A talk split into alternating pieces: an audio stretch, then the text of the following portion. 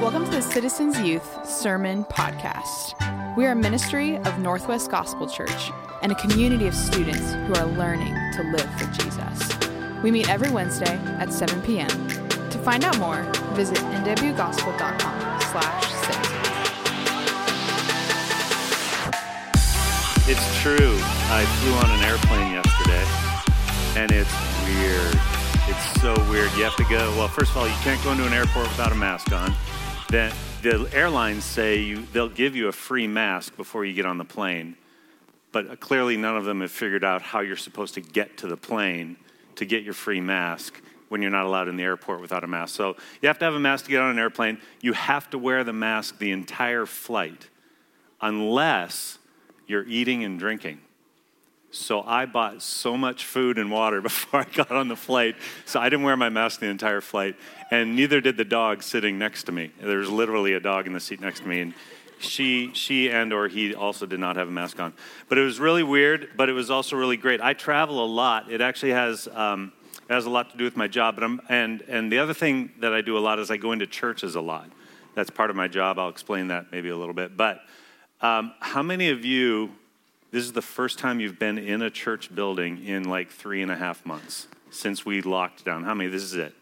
Okay, so a handful. Okay, so this is this is my first time. I go into church buildings for my job, and this is the first time I've been in one in three and a half months. And I'm so happy to be here. So ha- I just took a picture of all of you um, from the back, sort of showing, and I sent it to my teammates just to tell them. We all do the same thing. We all we all visit churches all the time, and none of us have been in churches. So I sent a picture to them just so that they could vicariously live through me that we're actually in a church service with actual people, with actual singing. And one of them wrote back, I'm calling the cops. So we may, we might not get through the whole thing tonight, but. Um, so I want to tell you something about the last three and a half months for me. I'm an extrovert. How many here would consider yourself an extrovert? You feel more normal in a crowd with lots of people around, okay? How many of you would say you lean more towards the introvert? You prefer maybe a little more alone time or smaller groups of people? Okay. So, um, pretty early on in this, in this uh, I call it the lockdown. I don't know what other people call it, quarantine, whatever you want to call it. Pretty early on in this lockdown, some of my, my introverted friends started sort of bragging about their abilities to cope. And they were bragging about how, like, all these extroverts are asking me, How do you do this? How, what am I supposed to do? And I didn't ask anybody how to do it because I didn't want to do it. I didn't want to get better at it. And I learned something about introverts through this process as well, and that is that they also don't thrive in isolation. They might thrive in smaller groups and they might thrive with, with some alone time, maybe even a lot alone time, but not all alone time. And this is why we are not created for isolation. We are not built for isolation. We weren't created that way. We were created in the image of God. And I don't know if you're aware, this actually has nothing to do with my message, by the way. But in the image of God, we were created to be with others, to be in relationship with others, and to be in relationship with God.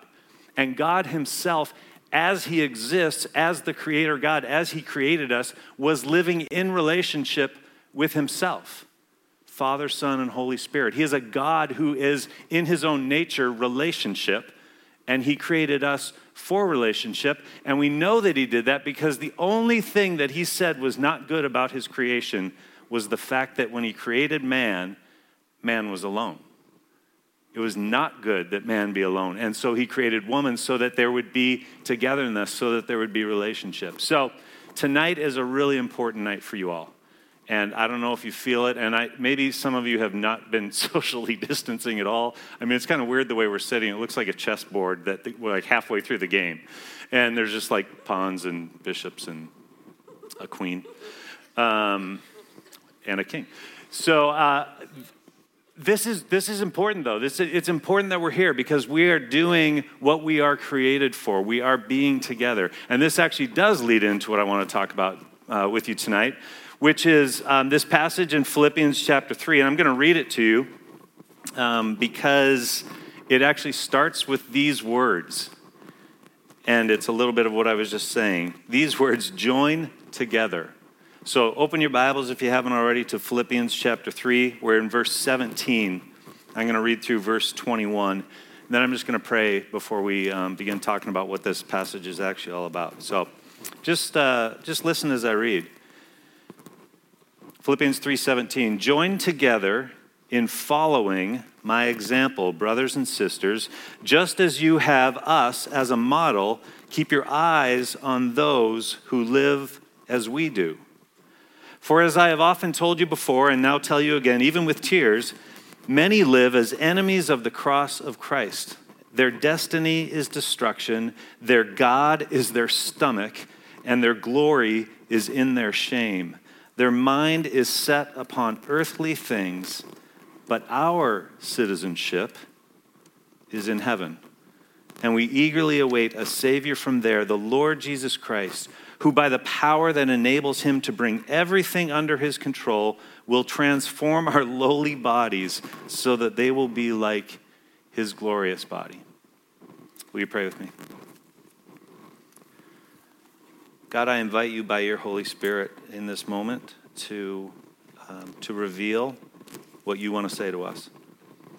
I'm thankful that we are together tonight, that we are in proximity to one another, um, many of us for the first time in a group this size in several months. So thank you that we are together and that you are here with us. And I invite your spirit to lead us, guide us, teach us, open our minds, open our hearts. In Jesus' name I pray. Amen.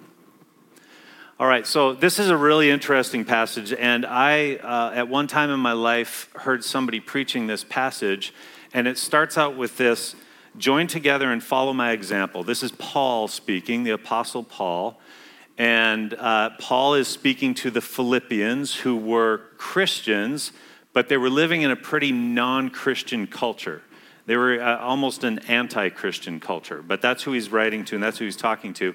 And he says to them, follow my example. He's been talking to them about well, like where their mind should be and what they should be uh, focusing on, what they should be moving towards as a people who are following Christ. And then he just says, "Follow my example." And I remember thinking one time when I heard this uh, sermon preached on this passage, the pastor said we should follow the example of, and he pointed to one of our worship leaders and said his name, and he said, and we should follow the example of, and he pointed out an elder and said his name, and and I was like, huh because I knew those two guys. And I was like, I'm not sure. I, I'm not sure I want to be like them in every way. So I was trying to figure out what exactly does it mean. And it almost sounds arrogant. That it sounds like Paul is saying, anyway, if you're wondering how to live, just look at me.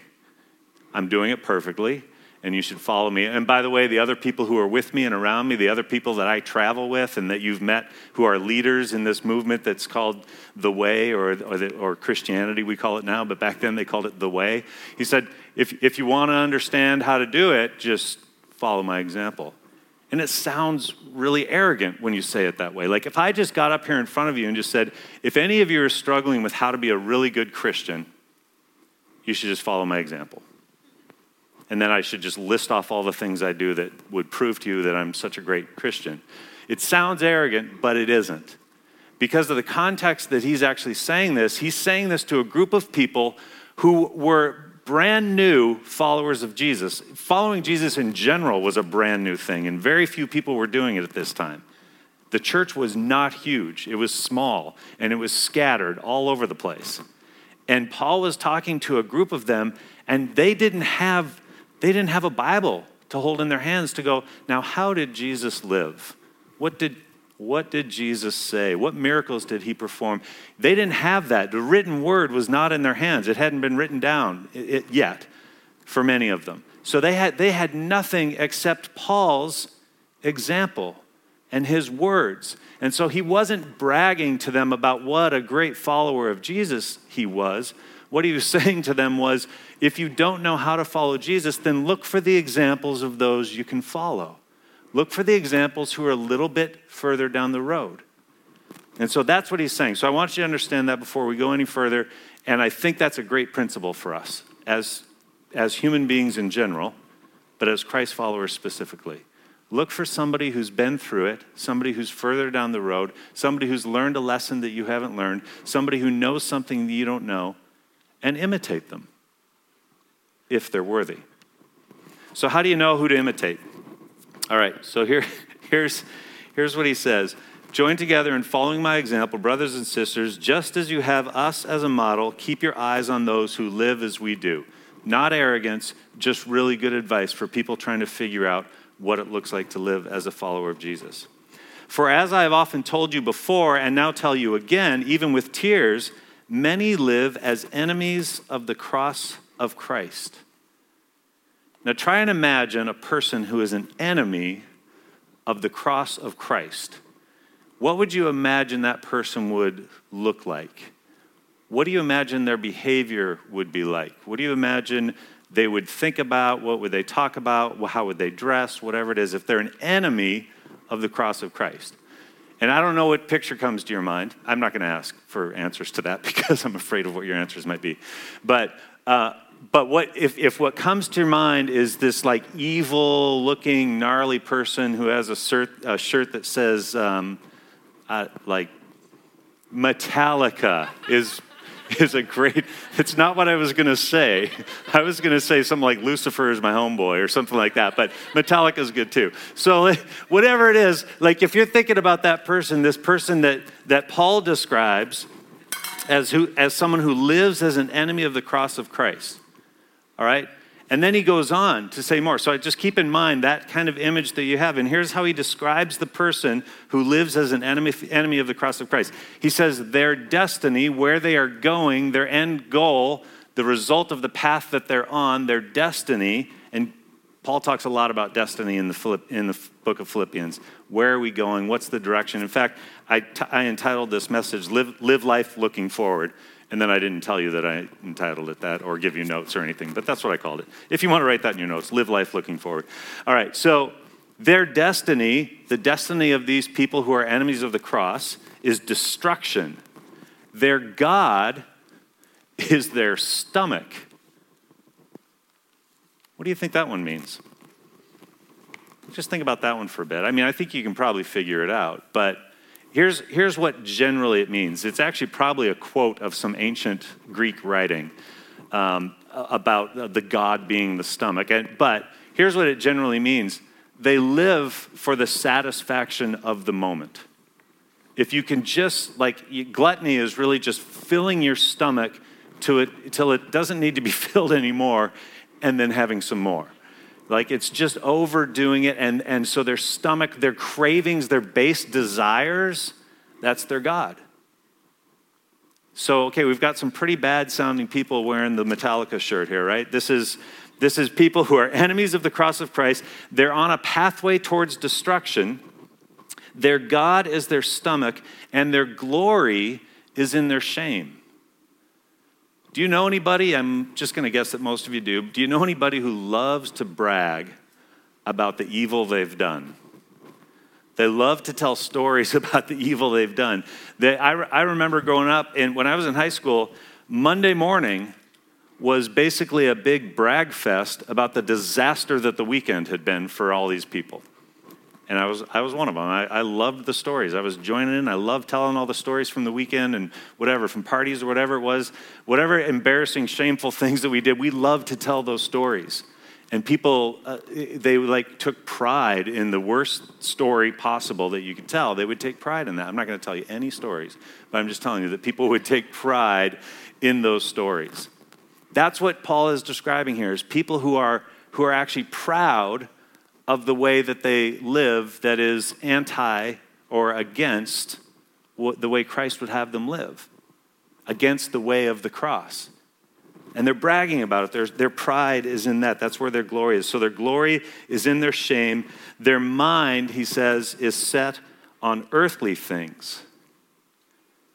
Okay, so, so that means they don't think about anything beyond this world. They're looking for the immediate satisfaction. They're looking for everything they can get in this world. You know people like this. You might be people like this. You're just people who are just there to get what they can get because this life is all there is. And if this life is all there is, then I had a friend who, he really believed this. This was his entire philosophy of life. Whoever experiences the most before he dies wins. That was his entire philosophy. He had no philosophy that went beyond that. There is no such thing as life after death. And if there's no such thing as life after death, then just do it all, try it all. It didn't take him long to completely try everything that he thought would fill him up and come to a complete emptiness. He had no fulfillment. He tried everything. He, he basically said, he's, he basically said, Do you guys know what the Cirque du Soleil is? You know what that is? Okay, so um, Brian Regan has this routine where he talks about, I don't think he's ever actually done it live, but it, it's a routine he was working on, and he shared it with Jerry Seinfeld, and I was listening to it. So he, he tells the story of the guy who's in charge of Cirque du Soleil. Cirque du Soleil, amazing show. Have, how many of you have ever seen a Cirque du Soleil show? All right, so not many, but it's, it's amazing acrobatics and it's theatrics and it's crazy like stuff that defies gravity and it's storytelling and it's lights and it's magic and it's uh, I don't know, sparkles, it's everything. So, so, so he has this idea, Brian Regan has this idea he's trying to work out in his mind that the guy who's in charge of Cirque du Soleil has never said no to anything. He's never like he's in a meeting and it's all the ideas like here we go, we're planning the next Cirque du Soleil show. What do you think we should have? And keep in mind, I'm not going to say no. So people start throwing out ideas. Singing, yes. Dancing, yes. Trapeze, yes. Now keep in mind, people, I'm not going to say no. And then one guy gets bold and says, okay, here's what I see I see elephants. They come out and they have helicopter landing pads on their backs. Helicopters come in, land on them, monkeys jump out, play kazoos. Yes, we're going to do that one. We're going to do it. This is a guy who's never said no to anything. And that's kind of what that's kind of what Paul is describing, and uh, that's what my friend's life was like, and that's what Paul is describing here. He just said no to nothing. He said yes to everything. He just wanted to try it just to see if it would bring something or, or fill him up in some way or give him some experience that no one else had had. Or if he, again, if he just added one more experience, then together his entire life would add up to this really great experience. It worked exactly the opposite for him. It brought him to the point where all he could think of was killing himself. That was the end of his, his experiment of just saying no to nothing. He would, or saying, saying, he would never say no. He would just say yes to everything. And it brought him to the point where he actually just wanted to end his life. Fortunately for him, it's also at that moment that he discovered who Jesus was, the one who created him, who loved him, had a plan for him. But he didn't know that before that. He was just living for the moment. So Paul describes, okay, so I'm just going to recap. This may seem tedious, but I'm going somewhere with this. All right, here we go. Here's how Paul describes these people, the ones that he actually is in tears about. He's not angry at them, he's sad about their choice. He's sad about their lives. He's actually in tears as he shares this. He, he calls them, he says that I'm in tears about these who live as enemies of the, of the cross uh, of Christ. Their destiny is destruction, their God is their stomach, their glory is in their shame, and their mind is set on earthly things. Just what can I get out of this life? Here's the big shocker in this passage Paul was talking about Christians.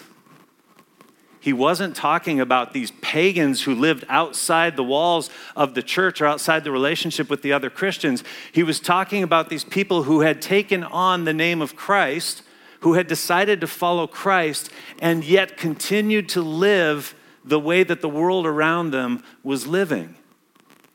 That's why he's crying. That's why he has tears. It's not because their lives are so pathetic, it's because they're his brothers and his sisters, but they live as though they are enemies of Christ, and as though their stomach is their God, and as though their destiny is destruction. That's the way they're living, and he's, he's weeping for them because he doesn't want them to live that way. He knows there's a better way.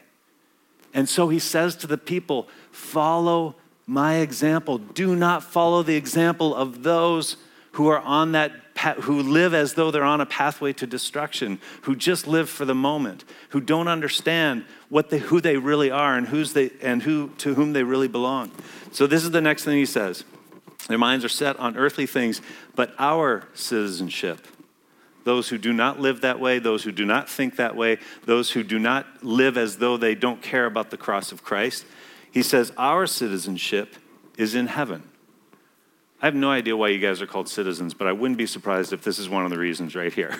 that this is one of the reasons. We, we are citizens of heaven. And uh, I, I want to make sure that I say really clearly what I believe that doesn't mean. It doesn't mean that what we do in this world or the life that we live in this world doesn't matter. Some people talk about, like, I don't, you know, I'm just a stranger in these lands, I'm just a passing through. Those are some old sayings, songs that people used to sing.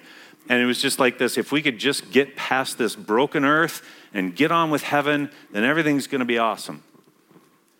And that's not what Paul is saying here. He's not saying life isn't to be lived, just get on to heaven so we can just get out of this broken world where occasionally they lock us all down and we can't talk to each other.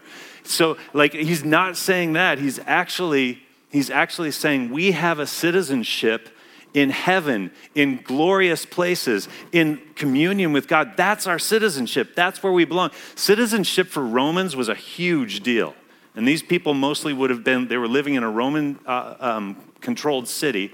It was a huge deal to be a Roman citizen because you were a part of the largest, most powerful, most innovative, richest people in, in the world at that time. You had the biggest army. You were in charge. You were the smartest. You had all the best people working on all the best stuff. They had running water. Aqueducts were created during that time. This is, this is the Roman civilization. And people who were citizens of Rome could not be harmed by anyone without severe punishment that was decreed by Caesar. Like that was, that, those were the rules. You have to, you cannot harm a Roman citizen. So citizenship mattered a ton to these people. And it sounds like some of them were just super happy with their Roman citizenship. Like that was enough. Their stomach was their God, destruction was their destination. But he says, no.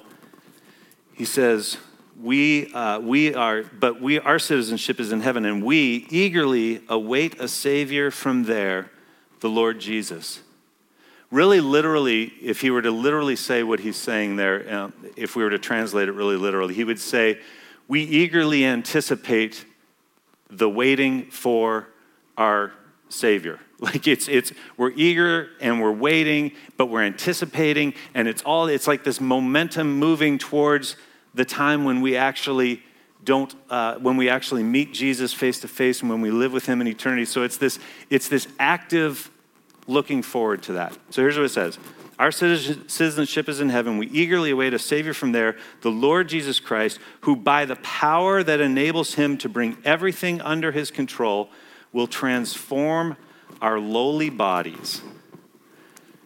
Our lowly bodies, that sounds like, like our bodies are stupid. That's what it sounds like. Because we just have these lowly bodies that don't measure up and they're lame and everything. And, and what he's actually saying is that our bodies, do you know that, do you know that Jesus, in the body he was born in, was destined to die like every other human? Because his body was a human body. It was, he was destined to die. Do you know what the percentage of people is that die?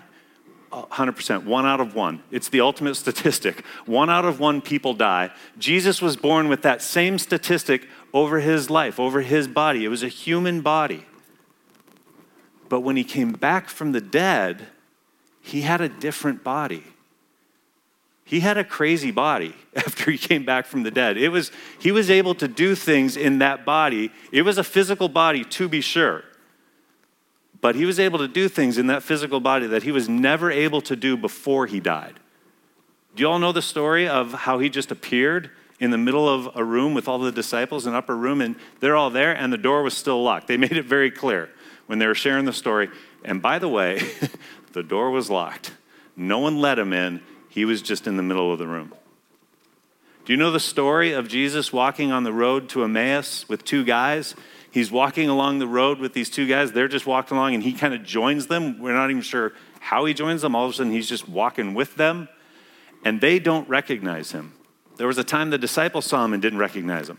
So there was something about his body, he could even make himself unrecognizable. He's walking along the road with these guys. They have no idea who he is. They don't recognize him at all, even though they were followers of his. They'd been following him, they'd been disciples following him around, listening to his teaching. They don't know who he is because they don't recognize his glorified body until he sits down with them to have a meal. And when he broke the bread at dinner, instantly they recognized who he was.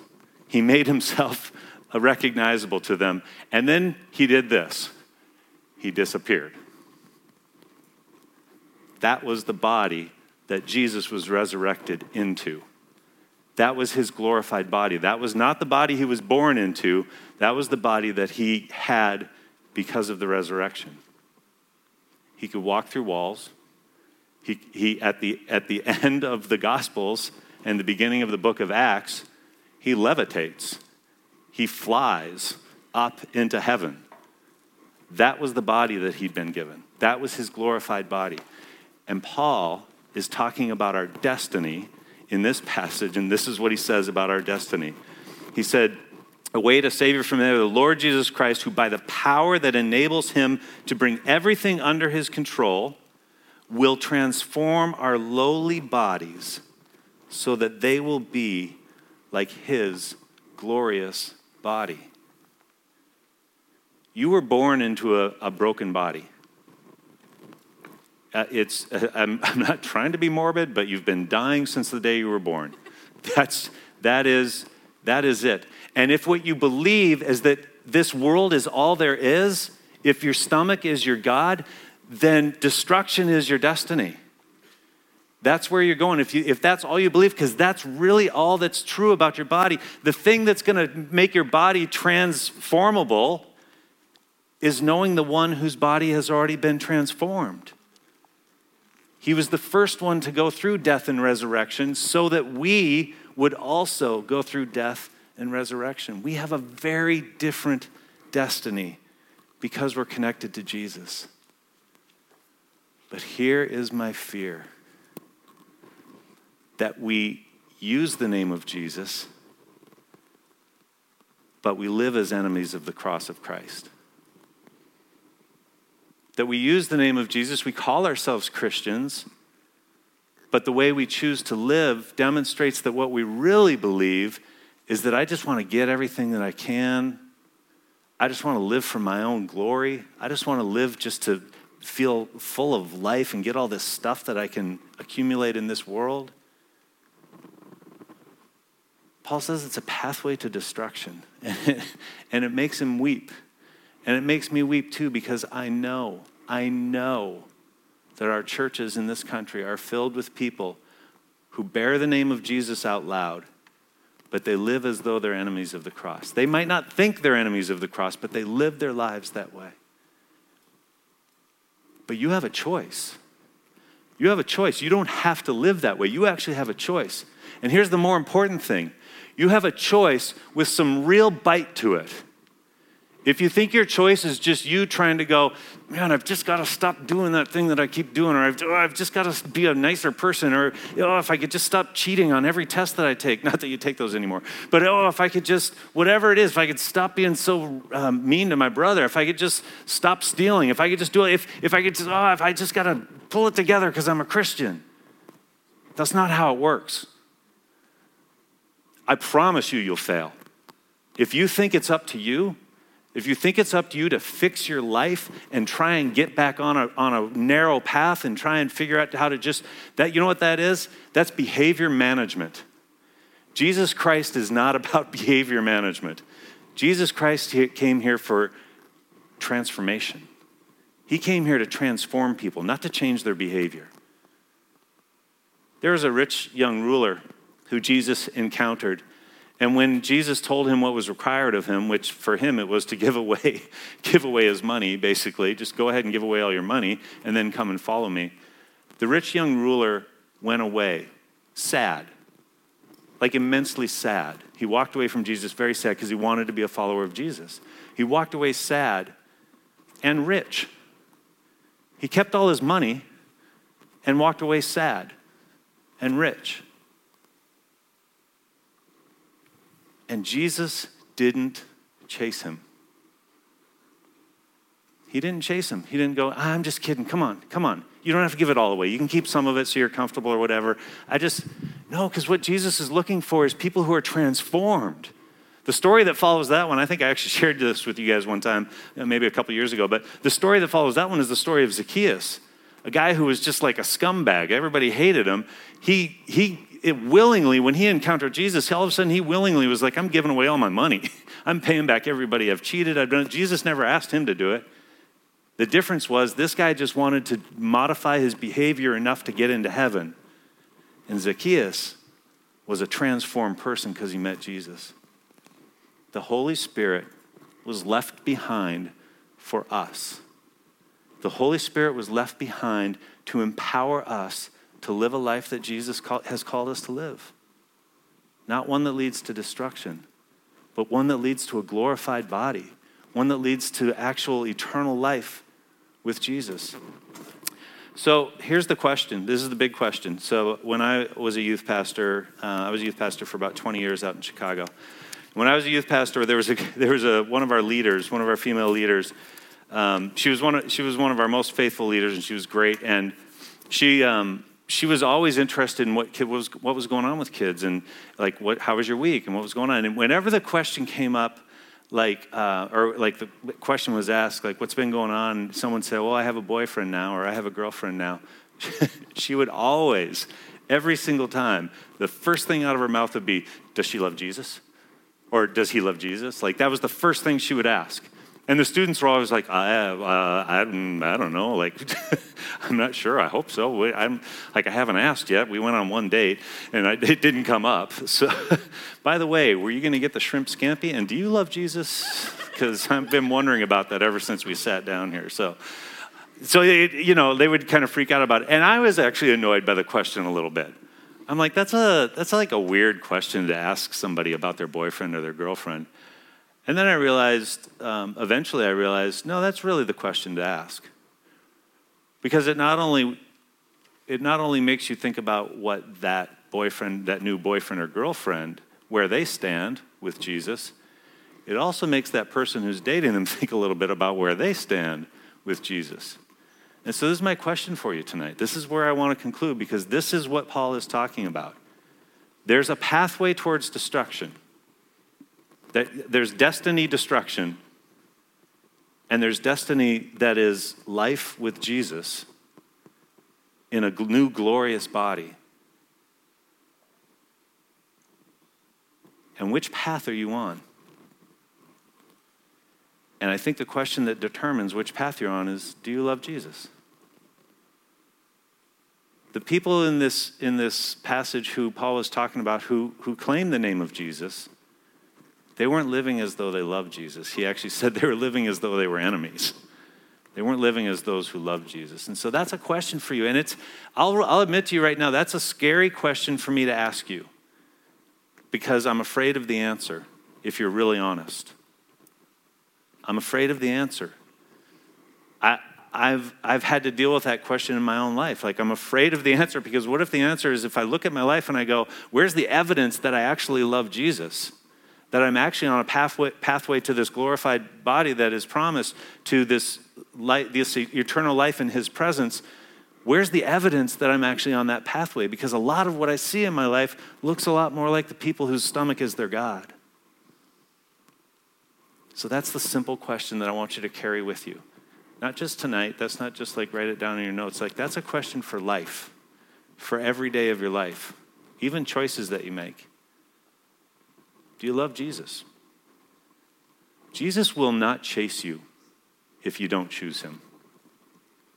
He's, he's, he's not gonna, he's not gonna like change the rules for you if you, if you break a rule and go off this, on this pathway.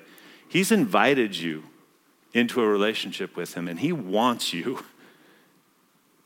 He doesn't need you. That's what's really important for you to understand. Jesus does not need you. If you're living to do things for Jesus, that's not what he's asked. He doesn't need you, he wants you. He wants you in relationship with him. And out of your love for him, yes, then of course you'll do things for him, but that's not how you get to him. You don't get to him by doing enough good stuff to actually be in relationship with him. You get to him by loving him enough that you would do whatever for him.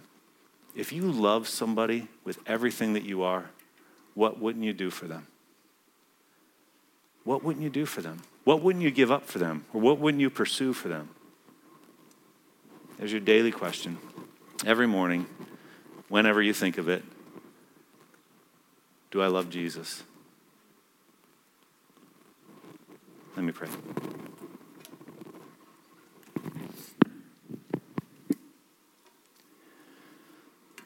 Spirit, I ask that you would, uh, I asked at the beginning that you would be here in this place, that your presence would be here, that you would speak, that you would open ears, that you would do the work that you do. You would clear up confusion. And uh, I ask that you would continue to do that as we leave. This question might linger in our ears for a, a couple of days. Like, do I really love Jesus? And we need you in this with us to help us answer that question. I pray, God, that you would. Uh, that you would remind us that you love us, that your greatest desire is to be with us, not to lord over us, not to give us a list of to dos, but to actually be with us, that you are the relational God that created the earth in relationship and created humans in relationship, and you created us for relationship. Thank you for being that kind of God not the kind who demands sacrifices that we can never meet. Thank you for loving us so that we can also love you and love your son, Jesus. In his name we pray. Amen.